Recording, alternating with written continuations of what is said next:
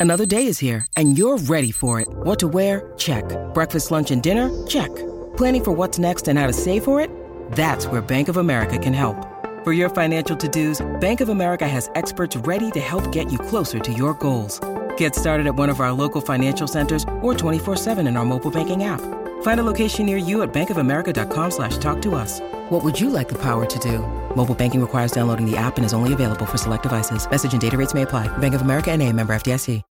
When you need mealtime inspiration, it's worth shopping Kroger, where you'll find over 30,000 mouthwatering choices that excite your inner foodie. And no matter what tasty choice you make, you'll enjoy our everyday low prices, plus extra ways to save, like digital coupons worth over $600 each week. You can also save up to $1 off per gallon at the pump with fuel points. More savings and more inspiring flavors make shopping Kroger worth it every time. Kroger, fresh for everyone. Fuel restrictions apply. It's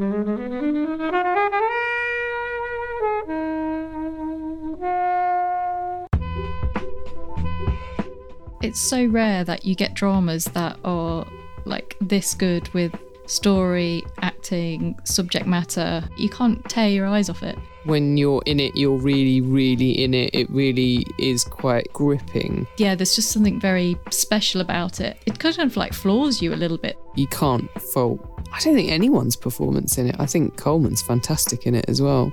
It's such a powerful film that I just think more people should see it. I think it's a great film. I think Anthony Hopkins is amazing in it. It's a fucking hard watch though, isn't it? Like Yeah. it's it's a tough one. Hey everyone, welcome to this episode of Flixwatch Podcast. Today I'm joined by Hannah, Hello. Jen, Hello. Helen, Hello. and we're talking about The Father.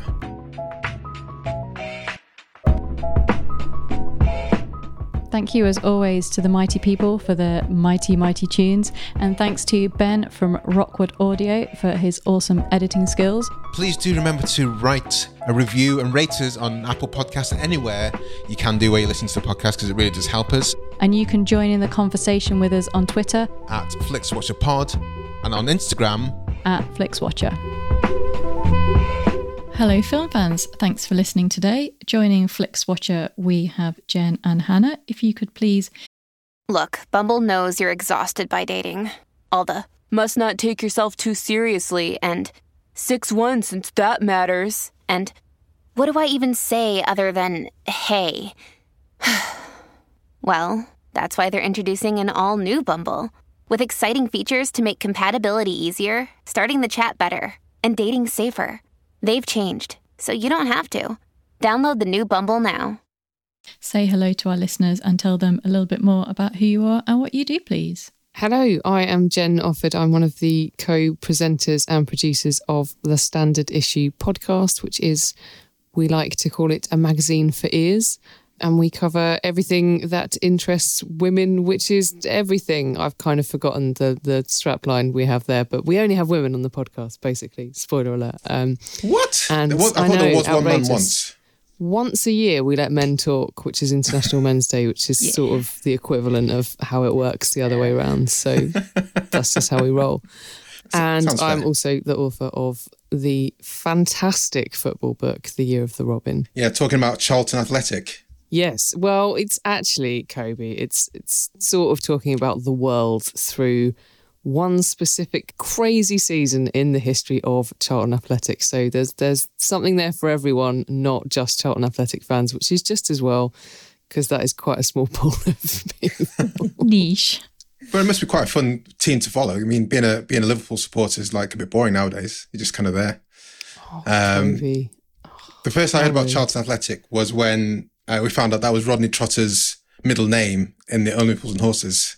Yeah.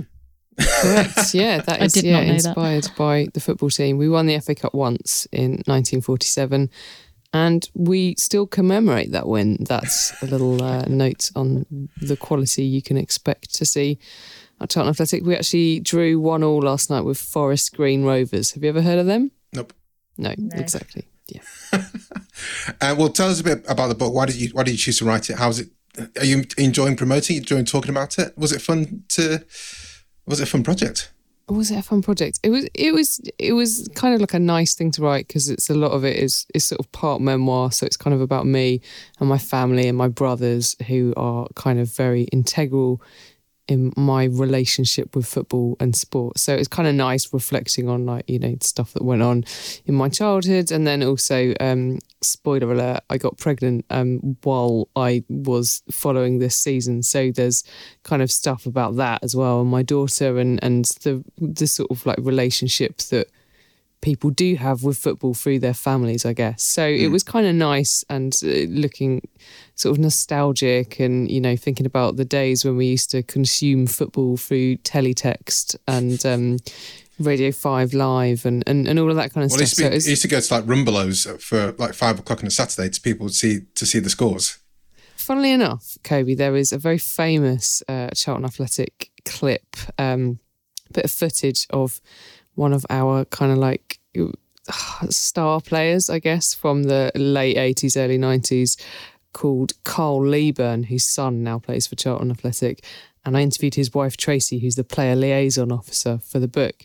And there's footage of him winning the Rumbelows Man of the Match award, and he's awarded a TV from in Greenwich for being the man of the match. That is, I mean, and, Rumbelows is a deep cut, and then you had a story to match it. I, I it, just, it makes it makes me really sad that that children now won't understand a time when footballers won TVs from Rumbelows as as their reward for doing well at football. It was a different time.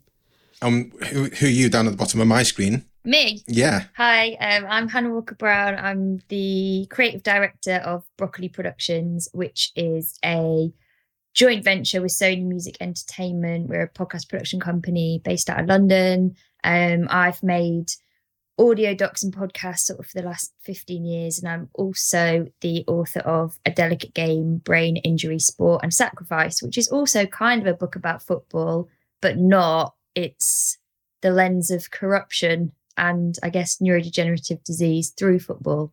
So slightly different. You're talking about American football there primarily, aren't you? Uh, no, I'm talking about mm. soccer, oh, rugby. Okay. It was grounded in um, the NFL, but actually, this book primarily focuses on uh, English sports. Okay, so I've read the first few chapters. That shows my my lack of uh, um, reading all the way through. But I, well, first of all, Broccoli Productions, I think is awesome. My favorite one, my favorite, the favorite podcast to listen to at the moment is the um, well, I've, I've, listened to all of them. Is the We Were Always Here. Uh, oh, go, thank you. Going back through the um, the AIDS epidemic through the eyes of people who who lived through it first, and I think there's there seems to be like a a wave of content surrounding that at the moment, and it, it, it makes my heart so sad to you know all the people we missed out on. Starting from from a film point of view, you had like Howard Ashman who wrote like Little Mermaid, all all the best songs in there, and some of Aladdin, some of Beauty and the Beast, and it's it's really good to hear these stories uncovered and made human in a way that just hasn't been done for for a long time. So that that podcast to me, I think is is fantastic, and recommend everyone listen to it. But I'm also a big fan, also a big fan of cancelled as a like a little cheeky cheeky stab at cheeky stab at some that's some people. Like, that's the podcast everyone loves to hate, and we just keep making it because we kind of I don't know. I make both of those shows, so thank you. you. yeah, and cancelled. I'm just like, oh my god, that like I've made so many episodes and I don't think Americans get the sarcasm of it because we're not canceling people. We're just talking about how absurd cancellations, but through these stories. Mm. And they think we're being really serious. So they think it's really crap.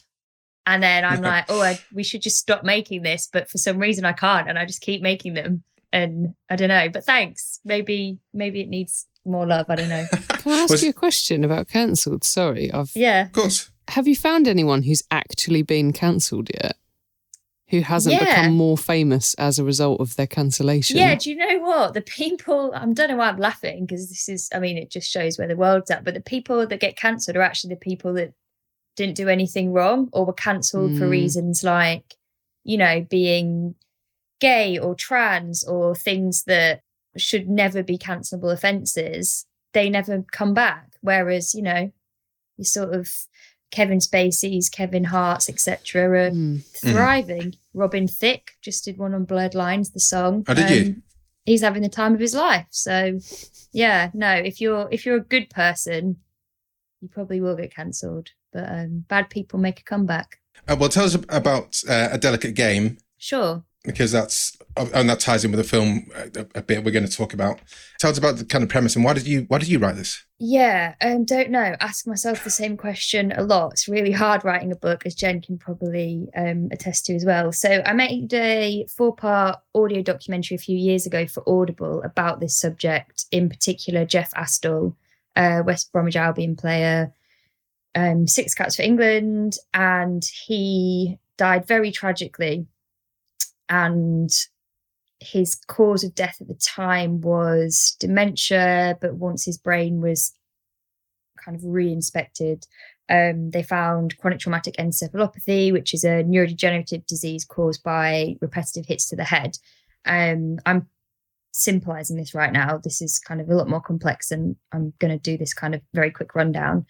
And I sort of started to hang out with his family a bit, interview his daughter and his wife, who were just incredible women who have sort of been fighting the FA for 20 years to get answers. Um, and were promised a lot of studies, were promised a lot of support, didn't get any, and kind of led this campaign to to ultimately, you know, make the game safer. And that sort of opened up a can of worms for me. I then started looking into it across all sports globally. And essentially, once the kind of podcast was done and that had made an impact, and I'd seen how much of an impact that had made, I just couldn't quite leave it alone Mm. and just felt compelled to sort of do more. So the book is a collection of kind of human stories, case studies, but also giving the kind of history of this disease, the kind of it's entangled in sort of male ego, corruption, masculinity, violence. So the psychological impact, the historical impact, and ultimately just asks how we got here and what we're going to do about it. So it's a kind of investigative, investigative and intimate piece, I'd say. I don't know. Jen's read it. Give us a review. It's brilliant. It's, it's a very good. It's a very good read, and the podcast's great as well. Just FYI, if you want to listen to that as well. I, I became aware of CTE through yeah through American football, and I was all like, well, they should stop playing that game because it sounds horrific. And you Yeah. hear, you see all these stories, and I guess a lot of people saw the Will Smith film um, Mm. Concussion, but I didn't realize it was an issue. I mean, I, I used to play rugby as a kid, and now I'm like seeing just witnessing that. I was like, oh my god, have I? And I used to be like a front row prop, like so I'd literally be in the ruck every day, getting smashed in and out. And um, so I'm, I'm like wholly aware of, of what's kind of going on, but I didn't realize it, it, was a, a concern in the game. Of, uh, well, it's concern in football. Is that due to heavier balls then, or is it uh, the, is it less concern now? Or Heading. Mm. yeah, heading. There's like a, that's a common misconception about the balls because actually they're exactly the same. Same And- weight. Are they? They're Yeah, not, the they weren't heavier back in the day.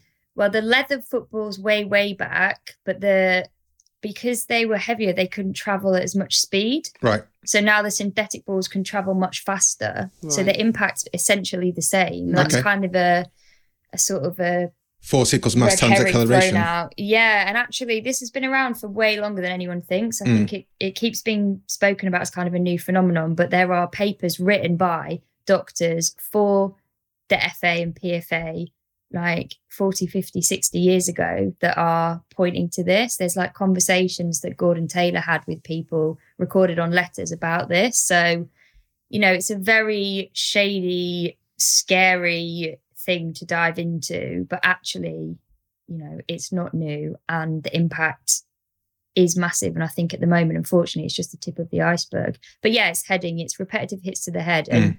You know, in a match, you might not get that many headers, but it's the drills in training where Well, you're it's heading the- the ball sort of 100 times a week. And it's the fact that you play it from a young age. That's the thing Yeah. that kind of compounds Yeah, with yeah. the NFL, isn't it? It's the Yeah, and it's you know the brain hasn't developed, and you're just causing serious damage, and especially if you're kind of you know the big thing at the moment is if you're playing in the kind of the Premier Leagues, the kind of upper echelons, you've got access to great medical care, but also you've got time to sit out. Like you, you don't lose your salary if you need to kind of recover. Whereas if you move down to grassroots and kids, that's not a lot of people's kind of main source of income. So if you're playing every week, Saturday, Sunday, you're getting an injury and then you're going to work. So you, you, you're not giving yourself the time to recover. And kids as well, like they just copy whatever they see in the big leagues, you know? Mhm. So that's why it has to kind of shift. It's not just about protecting the star athletes, but that trickle effect that comes down to people that just don't have the same privileges. The weird thing is once you start talking about like not having heading, people get weirdly defensive and mm.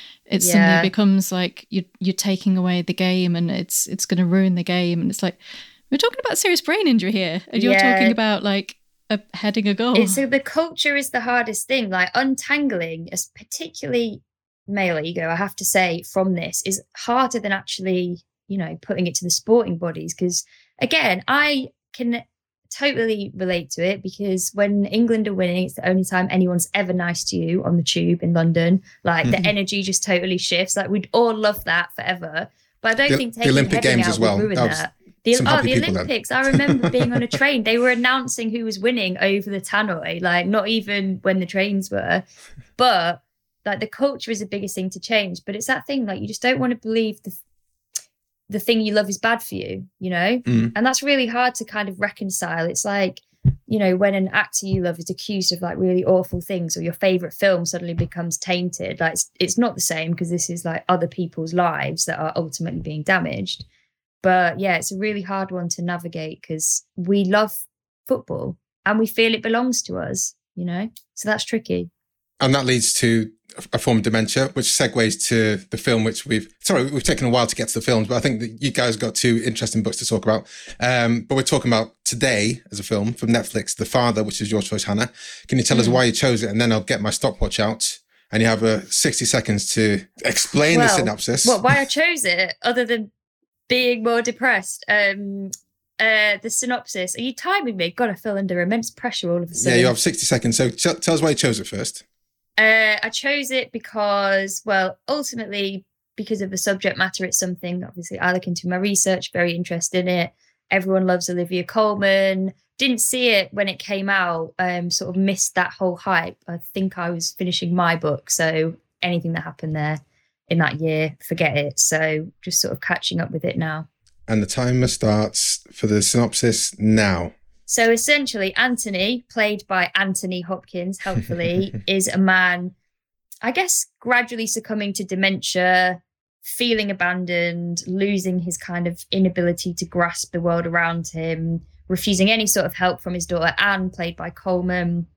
And we kind of watch his kind of descent and I guess alongside the representation of neurodegenerative disease from the sufferer, I think you also get this real palpable sense of kind of the grief of losing someone while they're still alive, but in a way that isn't melodramatic, in a way that kind of is very it's not exploitative and I guess actually it's sort of painfully accurate um, without playing into stereotypes or overdoing it the only thing I would say is I've got a slight issue with the music, but I'm sure we'll get onto that because I've only got five seconds left, and that is it. Oh.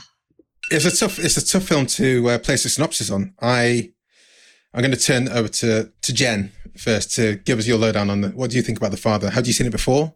Yes, I have seen it before. Um, I need to do a little disclosure now. Is that the time I've seen it before is the only time I've seen it. but I do remember it. It's fine. I just didn't have time, guys. Uh, you didn't have to do disclosure. You, you could have conned your way through this. Anyway, I know I was going to, but then I, I, felt guilty. I felt like I had to tell you. Anyway, so yeah, I know what you mean about the structure because it's not. There isn't really. It's kind of. I suppose that's the point, isn't it? Right. Uh, that mm. dementia is a kind of like never ending sort of well i mean obviously it, it does eventually but it's like a kind of long descent into increasingly horrible situation for everyone involved and i guess maybe that's why they deliberately structured it in such a way that i don't know i think that really comes across doesn't it in the way that mm. they've done it. I think it's a great film. I think the performances in it are fantastic. I think anthony hopkins is amazing in it. It's a fucking hard watch though isn't it? Like yeah. it's it's a tough one. I think there's films like this. I've I always know I like them, but I'm always like, oh, I just don't know when the when the time is, and, and the time is when people like Hannah bring it to to Flixwatcher. Yes, sorry. I mean, I was right. going to go Chicken Run, and then we were like, no, don't do Chicken Run. And now I feel like this is the week we should have done Chicken Run. You know, no, spirit no. coming together. Yeah, we're saying this uh, shortly after we've we've heard the announcement that the, the Queen has passed. I guess that's what you're alluding to, Hannah. Uh, well, this might go bloody madness in the world, yes. yeah. But I mean, what's chickens running around building planes when we're living? Uh, we are anyway. One of my sorry, favorite, carry on. One of my favorite posts of the past few months was been from my brother, and um, he said, "I just wish we'd lived in precedented times." Because every day is like unprecedented times, unprecedented, another unprecedented. Could we just yeah. like chill out for like a month? a day or week. I quite missed the unprecedented times. That was like COVID, wasn't it? Yeah, when no, anyway. Helen, had you seen it before? I had. So I kind of only really knew this from obviously the, the, the Oscars moment when everyone thought Chadwick Boseman was going to win and Anthony Hopkins won. And I was a bit like, oh, that's a bit crap. Like, you know, Anthony Hopkins, he's won loads of times. Like, give it, give it someone else. And then I, I saw this at the, the, cinema when it came out. I was like, oh, yes, he did deserve it. It was by far Mm. Like the his performance is just incredible. The way he moves through all the different stages is it's just incredibly real. And mm. I just found it just a really disorientating experience and really heartbreaking. And it's one of those films where not only do you kind of see the, the, the person who's experiencing dementia, but you're also kind of feeling it through the people who are experiencing the loss of the person. Like sometimes the films tend to feel a bit, a little bit one-sided, mm. but in this, you you're getting it at all different angles, and yeah, just like acting is just like top tier, and there's just really subtle differences in kind of the direction and in in the way that the set changes, which I assume is probably taken from it being being the play before, but subtle changes in like paintings move and things move and it looks like people are moving in but they could be moving out and there's sort of shifting in characters where it, it could be Anne but it could mm. also mm. be Catherine or it could be someone completely different that is only there for one moment it's it's, it's is yeah it, it's is it's Anne 100% Olivia Colman. mm. I think so from what I've read but then there may be instances where what we're seeing through Anthony, he thinks is Anne, but is not Anne, if that makes sense. Well, that's, I mean, that's what, that's obviously what, well, not obviously, but that's why I interpreted, but also, um, it, it was Olivia Williams who played the other version of Anne, and um, but also played the carer, but also played the, the nurse in the in the care home at the end. So um, that kind of shows that if it's bleeding to a lot of different timelines. Um, I, I, thought this film was great. I loved the way it was disorientating. Just the way you, talk, you touched upon the sets, like Helen. Mm. In film, in films, you, tip, you typically have wildly different sets, so you know exactly where you are. You know, okay, that's this person's house. That's the that's the shop. That's whatever. But the um, his flat versus Anne's flat, I'm not too sure if there ever were distinct two different places. The the decoration changed a bit, uh, but it's ostensibly that kind of that kind of flat in that kind of London kind of house you flat you're in there, isn't it? So that's where you get the doorway was always like the same kind of dark doorway. So just those those kind of subtle set designs and production designs to make us off kilter as the viewer, as well as Mark Gatiss being the first person that turns up that's potentially a suitor for Anne, but then we're not sure if he actually is because then Rufus Sewell is Anne's husband who's not supposed to be there because she's getting involved with a guy in Paris and this Paris and this Paris story. I, I love the way this different storylines keep traveling through the whole film, like the Paris, the chicken, the watch. So much you, chicken. Yeah. yeah. and it's like it just it just pulls you in. I was just I was, I was fascinated by it. I was absolutely fascinated by it. Yeah, it's interesting what you say about the set as well, because like everything was the same shape, even mm. though things moved in and out, and maybe that is like you said, Helen, a kind of reference to the stage play, because obviously you're you're quite limited in what you can kind of move around and maneuver. But actually, there's also that sense of, you know, I guess from his point of view, like suffering from a disease like dementia, which is kind of relentless once it sort of comes on, but then that can be kind of drawn out. But these things keep coming back, or, you know, memories. Sometimes you're completely like compos mentis and you know who everyone is, and then all of a sudden you don't, or you're in your space and then you're not. And there's kind of constant that disorientation, not just of like the sort of internal space of the brain, but actually everything going on around you and everyone. And I think that was done really well. That kind of, even with Anne, because there would have been moments where he wouldn't have recognized her or yeah. he would have seen someone else. Like that, and and again, even kind of it's Imogen Poots, isn't it, playing yeah. Laura? the carer, but then also Laura's the daughter. And I, I thought that moment with them in the, in the tap dancing when suddenly he turns, it's like you're constantly in that, you're like sort of on eggshells in that adrenaline space where you don't know what might happen next. And for every kind of good minute, there could be a bad 10 coming straight after.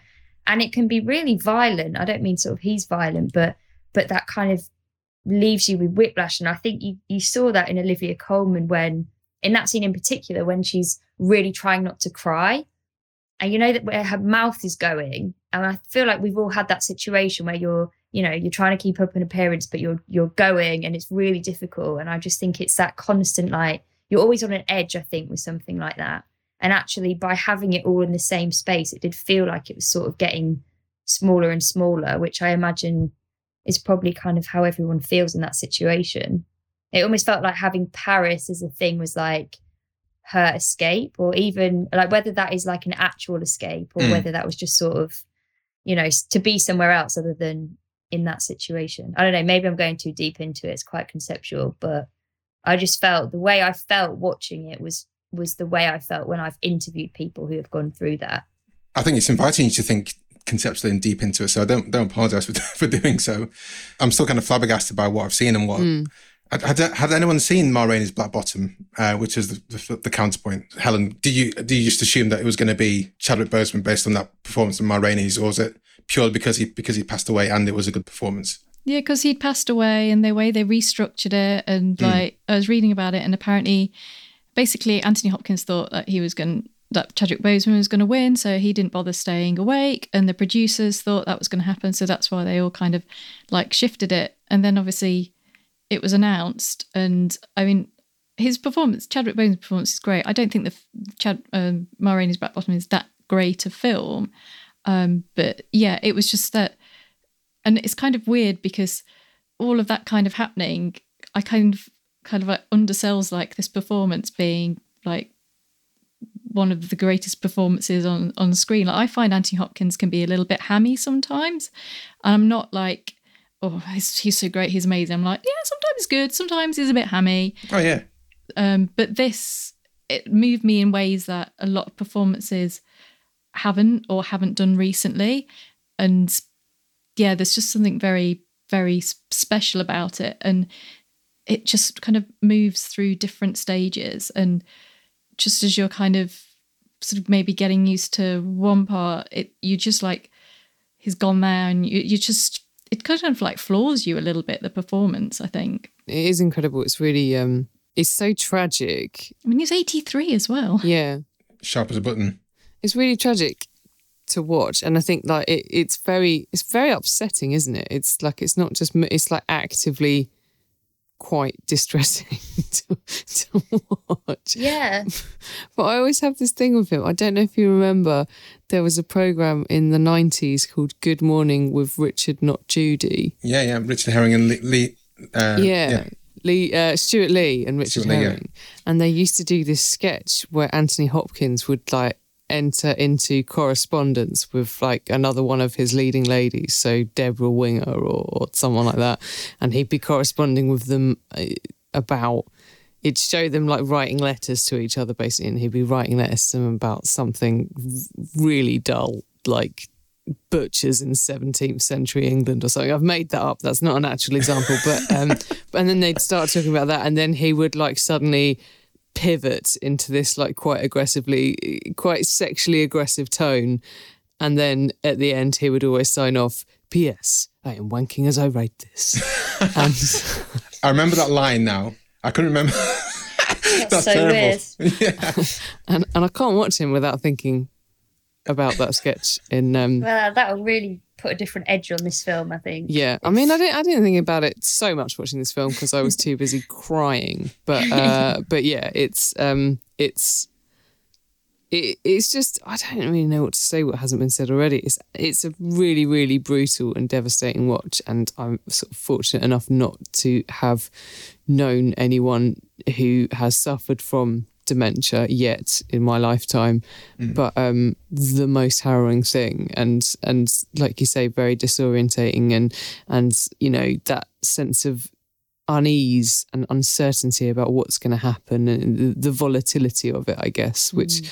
is something that I personally find really difficult as well in other people, like volatile people. I mean, no one really likes volatile people, do they? But I've, it's something that I sort of really struggle with. Um, so yeah, I did find it a difficult watch, but you can't fault. I don't think anyone's performance in it. I think Colman's fantastic in it as well. Yeah, totally. All of them, every single one.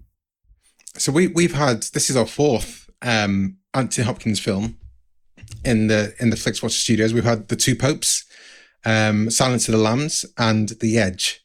Um, the different performances, I think, probably in all of those, isn't it? Really, absolutely. And I mean, uh, in the two popes and Silence of the Lambs, again, is is great. But then you have the Edge performance, which is the it doesn't phone it in. It's just not, it's probably not that asked about what he's what he's doing. But also the films, I find it a bit weird. Um, and I think that's probably one of the reasons as well. I didn't want, I wasn't that fussed about watching because I was just kind of thought, he's not going to be asked, is he? but he was. So it was. I mean, this is leaning on Ant- Anthony Hopkins. I think we should talk about the rest of the cast briefly before we get to the scores.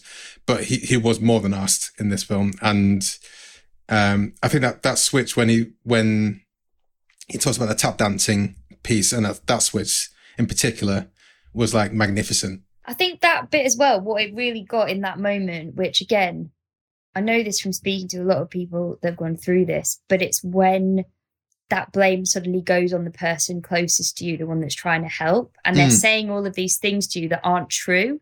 And you kind of can't fight back because you don't want to make the situation worse. But then you're kind of having to take all this shit that isn't true. And it, and I thought that exchange between him and Colman was especially just powerful in that moment. That kind of he suddenly turns on her, the constant reference to the younger daughter, mm. like she's also kind of the only person trying to help, but is the kind of seen as the evil one.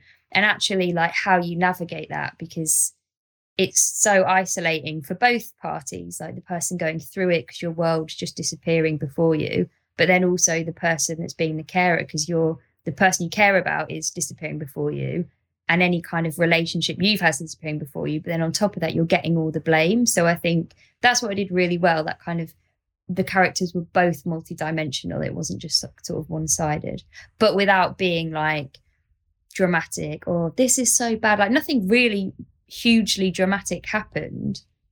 And I think it was in that kind of just the kind of it was kind of normal that but then kind of absurd and obscure and strange, but but they weren't like you know big dramatic scenes as such. It was it was more the emotion that was dramatic. It sort of plays like a almost like a psychological thriller, though, doesn't it? Yeah, yeah. In that you know that something isn't right, but you don't really know what it is. Obviously, you know yeah. what it is because you know that the character has dementia. But it, but in that way, that if it had been a psychological thriller, like almost like this guy is being gaslit or whatever, like it's it's yeah, yeah, it's really interesting.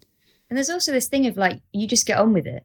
If that happens to you, you just get on with it. You just deal with it, you know? And, I think that is is powerful. And I've and to see that represented, I think is important. The thing with the watch is just so specific because it's such a a common thing that happens is the sense of something's been moved or something's been lost and the belief that someone has taken it is is so strong but we know that he's just lost it he's just mistaken it. And just kind of like seeing that and those very small things that uh, do you do you they say like you, should you play along? Should you play into it? Or should you say no actually no that hasn't happened? And you get various sort of stages in that. And i think that it's just really kind of like grounded like my grandma that had dementia and that just kind of came back to where things are like oh you've moved them. It's like well we haven't moved them. It's like well they're there. It's, it's just really just feels really like real.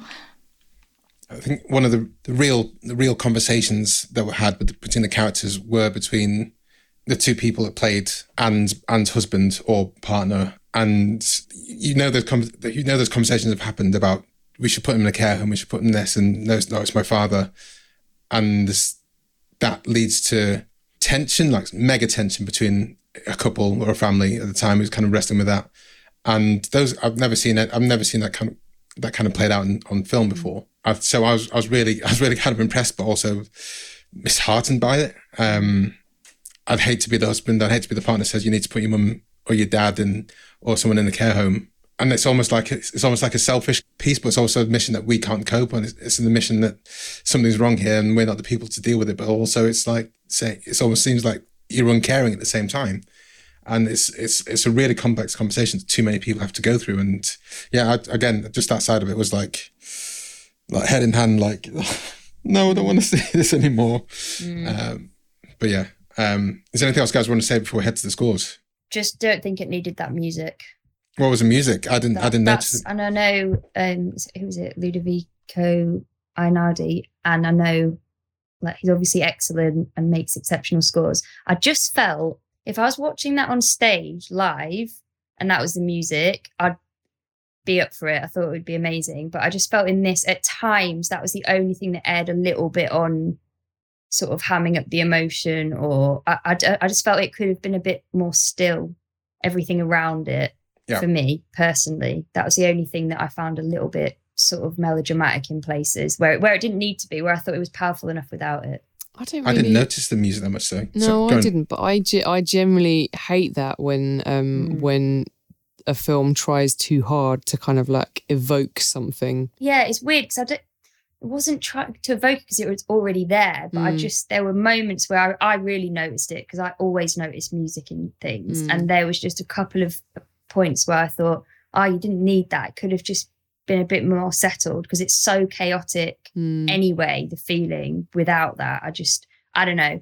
That that was the only thing for me that i wasn't totally sold on. Do you know what i mean it's, though it's like the way american documentaries work where they put like they put this bed of like infuriating crucial music over everything like yeah, everything. And, it always feels like it's going to like a, a break an advert yeah, break yeah, and you're yeah. like what and and you're just like we don't need it like we're we're you know it's it's We're kind in. of it's a bit condescending in a way like you can't yeah. manage to figure out what your emotion should be without it's like it. a laughter track yeah yeah uh, exactly. laugh now whereas uh, if i felt if i'd heard that live with the score and seen it on stage i think you would have had a visceral response to music of that quality so it would have really done something different but yeah that i mean it's minor i'm not saying i hated the music i'm just saying for me could have pulled back a bit but who cares? Probably no one else. well, guys, let's head to the scores.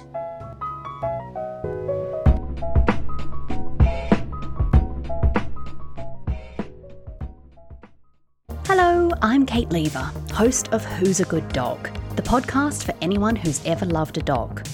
We're one of the other podcasts in the Stripped Media family. Each episode, I ask a brilliant person to introduce me to their dog and tell me how having a dog has changed their life. Listen to Who's a Good Dog wherever you get your podcasts.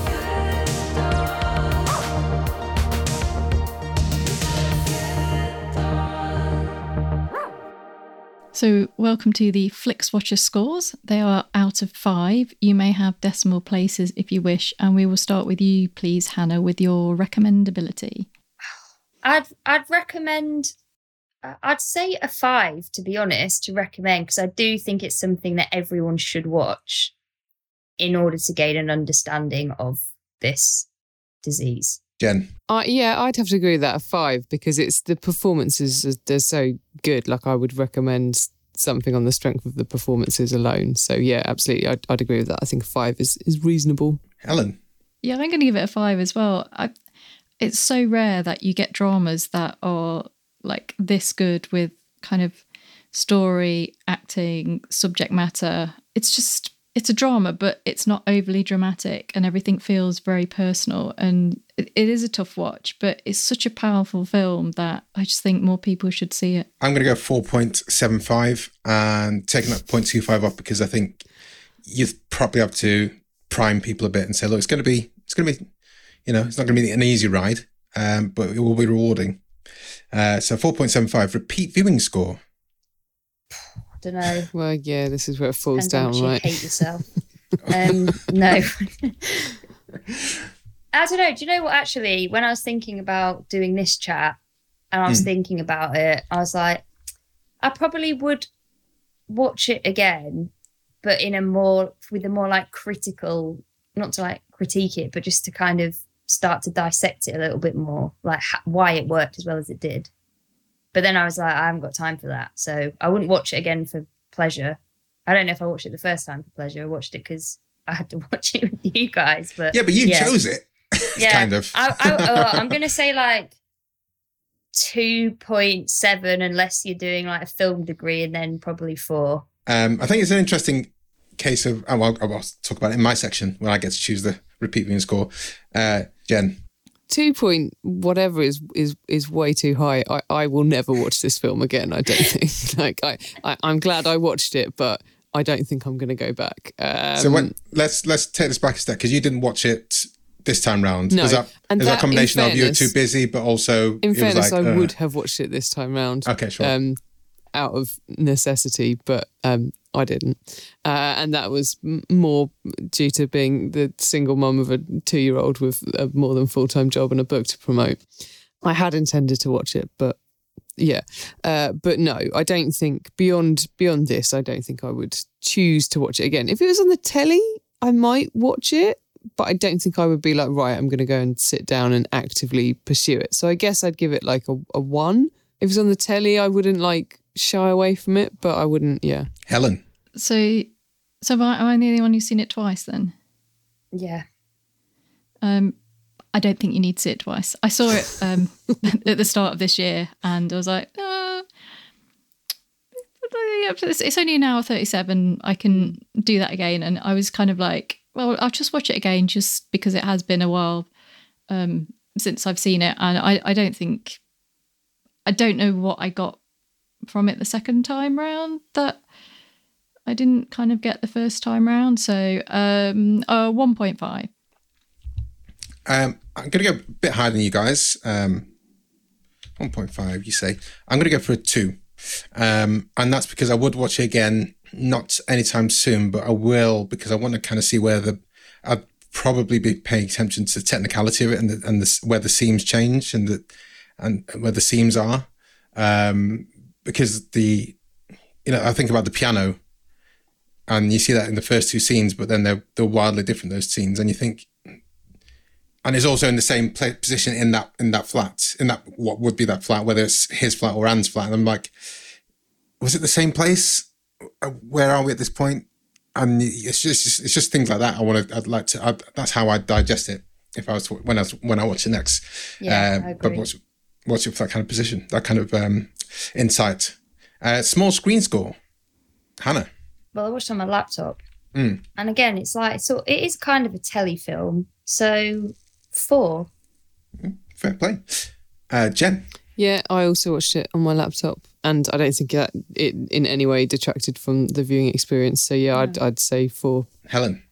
Um, so saw it in the cinema the first time on regular sized TV the second time. Um, I mean, other than do support your local cinema and go and see films that aren't big blockbusters. Um, there's you know, it's it's fine, perfect for TV viewing. I don't think it really changed that much other than the the joy of cinemas. Um, so uh, yeah, a five. Um, yeah, let's go for five. I I think I've seen I've seen Still Alice, for example, in, in the cinema, which which depicts dementia or uh, in that kind of trajectory, and I, I think that was that that left the four walls of a flat, for example. Uh, but still, I think that was very would work very well on small screen. I think this does work very well on small screen. I don't think it's as stagey as some uh, stage plays come films, but I think it does a great job on the small screen. Um, engagement score, Hannah. I'll go four point seven five. No worries. No, explanation. Just no. feel that's that's that's it. that's it. uh, Jen. I think I'll go five because I think when you're in it, you're really, really in it. It really mm. is quite gripping, and I also think that's partly to do with the time of it. It is mercifully brief. And I also think more films should be an hour and a half. a lot of films can't carry being longer than an hour and a half. And I'd like to see more 90 minute films, please. Thanks. Helen. I mean, that's something I can 100% get behind. Yeah, I, am going to go five as well. Just completely absorbing, re- really absorbing. And, and yeah, like if you if you're not paying attention, then like how are you going to know? You're going to be even more disorientated by it. So you, you have to give it your attention. And like the performances are great. You can't tear your eyes off it. Yeah, I'm going to go for five as well. I yeah, once you get it started, uh, well, you have to be in the mood to watch it, I think. But once it started, um, you you'll be missing lots of stuff if you're not paying attention, um, and it's not difficult to pay attention. Uh, so that gives us an overall score of three point nine six eight seven five. Great, yeah, decent. Uh, it's just it's the repeat viewing score that let mm. it down, let it down in mm. inverted commas, but I think that's wholly fair in this case. So thank you very much, Hannah, for bringing uh, the father to us. Everyone who's listening right now, do follow us on Twitter. Uh, we are at FlixWatcherPod, and of course, as well as just uh, following us to find out what we're t- chatting about on the films and Netflix in general, uh, we do put a shout out asking you guys to comment and review on the film and put look for a tweet like this. We're reviewing The Father with Inspirigen and H Walker underscore Brown. Have you seen it? Tells your thoughts and a score out of five stars from on air shout out. And regular contributor Lee Thomas at Lee Thomas Five says, Film of the year for me. One of those great movies I'll probably never watch again. It just hits too close to home. Five stars. And that really emulates what, we said, we, yeah. It, really? yeah. And we've taken 45 minutes to get there. Yeah, Lee's just said it like in a tweet. Yeah. Let's follow Lee Thomas guys as well not not instead of as well as. Um, hannah and jen can you sign off by telling everyone where we can find you guys online? Remind them of your books and say sayonara goodbye ciao adios arrivederci uh, whatever you want to say to the listeners. Yes i'm on twitter which is my full name hannah walker brown or we're also on twitter broccoli productions. Um, Google both of us, you'll find our websites. My book is called A Delicate Game Brain Injury, Sport and Sacrifice and can be found Waterstones, independent booksellers, Amazon, if you're that way inclined. Jen. Yeah, uh, I am on Twitter where I am at Inspirigen. It's an Olympics based pun, um, just FYI. And also Instagram where I am Jen with two N's because one N was gone off. So J E N N O F F. And my book is called The Year of the Robin Watching It All Go Wrong for Charlton Athletic and the World and is available from all good bookshops and online, the same places Hannah's mentioned, basically. So go buy one book and then buy the other at the same time, put in the same basket. at the same time. Have a yeah, football feast time. for yourself. Yeah, absolutely. Yeah. Both sports based from a different angle, not just talking about scoring goals or, you know, crossing finishing lines, you know. Um, guys, thank you so much. It's been a pleasure. I'm glad, I, am really glad I watched it. That's the way to say it. Thank you very much for bringing that. Thank Thanks. you. Thanks for coming on. Thank you. Bye. Bye. Bye. Enjoyed this episode of FlixWatcher podcast? Why not leave us a five star review on iTunes? You can also follow us at FlixWatcherPod on Twitter and we're at FlixWatcher on Instagram. Thanks as always to the mighty people for their mighty, mighty tunes, and Ben from Rokkwood Audio for his awesome editing skills. If you're looking to get your podcast edited as sweet as this, get in touch with Ben, and that's Rokkwood, R O K K Wood audio, tell them FlixWatcher sent you.